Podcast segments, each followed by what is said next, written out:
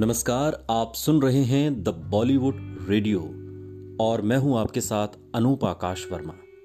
दोस्तों, आज का किस्सा है मधुशाला जैसा महाकाव्य लिखने वाले डॉक्टर हरिवंश राय बच्चन की पत्नी और सदी के महानायक अमिताभ बच्चन की माँ तेज़ी बच्चन का। पाकिस्तान की वो सिख लड़की तेज़ी सूरी कैसे बन गई तेज़ी बच्चन, बताएँगे आपको। लेकिन तेज़ी बच्चन को समझना है तो फिर आपको दो, चार, पाँच नहीं, कई दशक पीछे चलना होगा। 12 अगस्त, साल 1914 लायलपुर, पाकिस्तान। ये अंग्रेज़ी हुकूमत का दौर है। तब मुल्क का बंटवारा नहीं हुआ था। सरदार खजान सिंह एक पंजाबी परिवार में तेज़ी सूरी का जन्म होता है। पिता सरदार खजान सिंह ने बड़े ही लालन पालन से बिटिया को पाला। तेज़ी की माँ का निधन बचपन में हो गया था, लेकिन तेज़ी अपने नाम की तरह ही एक तेज तर्रार लड़की थी। वो एक एक्ट्रेस थी, वो कॉलेज के दिनों में नाटकों में भाग लेती थी, वो एक अच्छी सिंगर थी और कई बार तमाम मंचों से अपने इस जौहर को दिखा चुकी थी। पंजाबी परिवार में जन्मी तेज़ी सूरी, डॉक्टर हरिवंश राय बच्चन की ज़िंदगी में दूसरी पत्नी बनकर आई थी। पहली पत्नी श्यामा के निधन के बाद डॉक्टर बच्चन ने तेज़ी से लव मैरिज की थी। ये शादी साल 1941 में हुई थी और तब से लेकर साल 2003 यानी कि डॉक्टर बच्चन के निधन तक, तेज़ी ने हर कदम पर पति का साथ निभाया।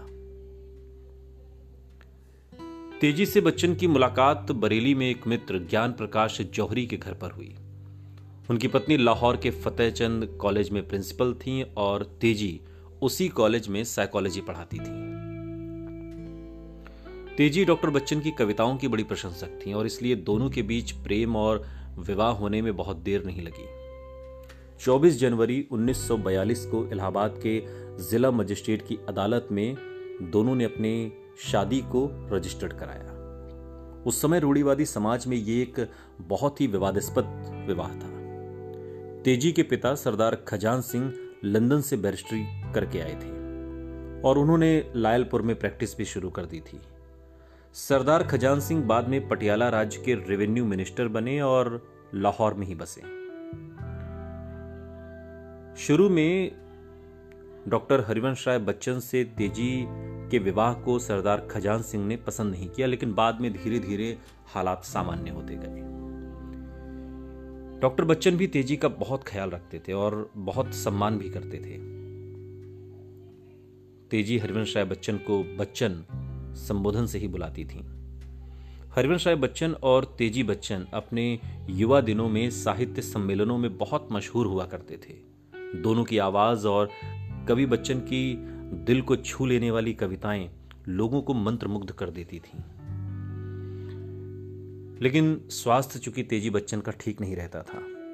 वो दमे की मरीज़ थी और मुंबई की नमी वाला जो वातावरण था, वो उन्हें कभी रास नहीं आया। इसलिए वो मुंबई के बजाय दिल्ली में रहना पसंद करती थी। अमिताभ की फिल्मी दुनिया में पैर जमाने के शुरुआती दौर में वो हरिवंश राय बच्चन के साथ दिल्ली में ही रहती थी जबकि बाकी परिवार मुंबई में। तेज़ी बच्चन के बारे में कहा जाता है कि वो प्रभु राम और हनुमान की बड़ी भक्त थी।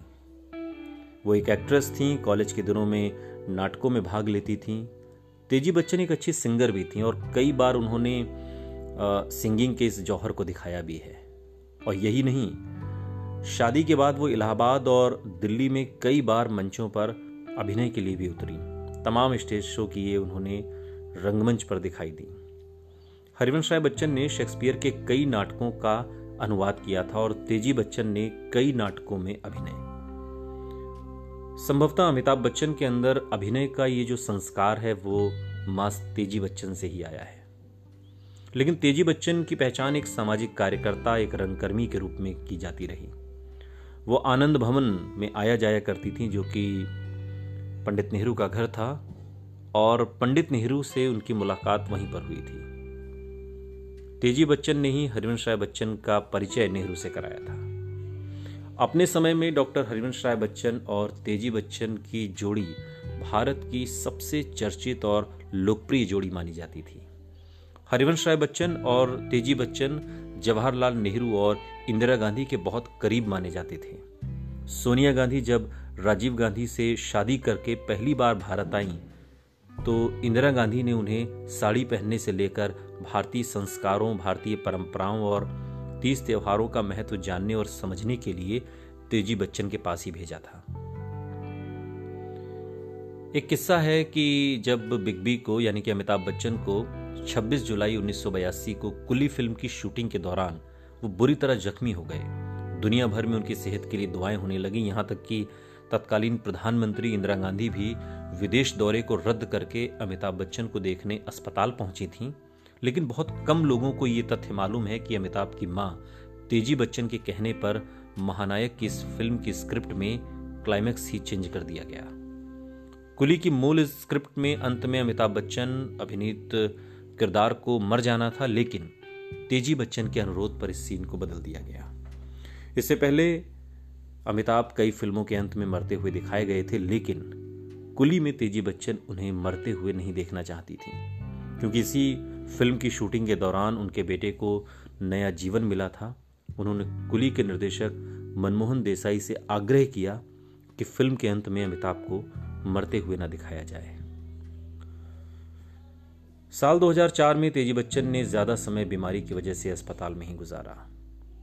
खराब सेहत की वजह से वो अपने पोते अभिषेक बच्चन और ऐश्वर्या राय की शादी में भी शामिल नहीं हो सकी।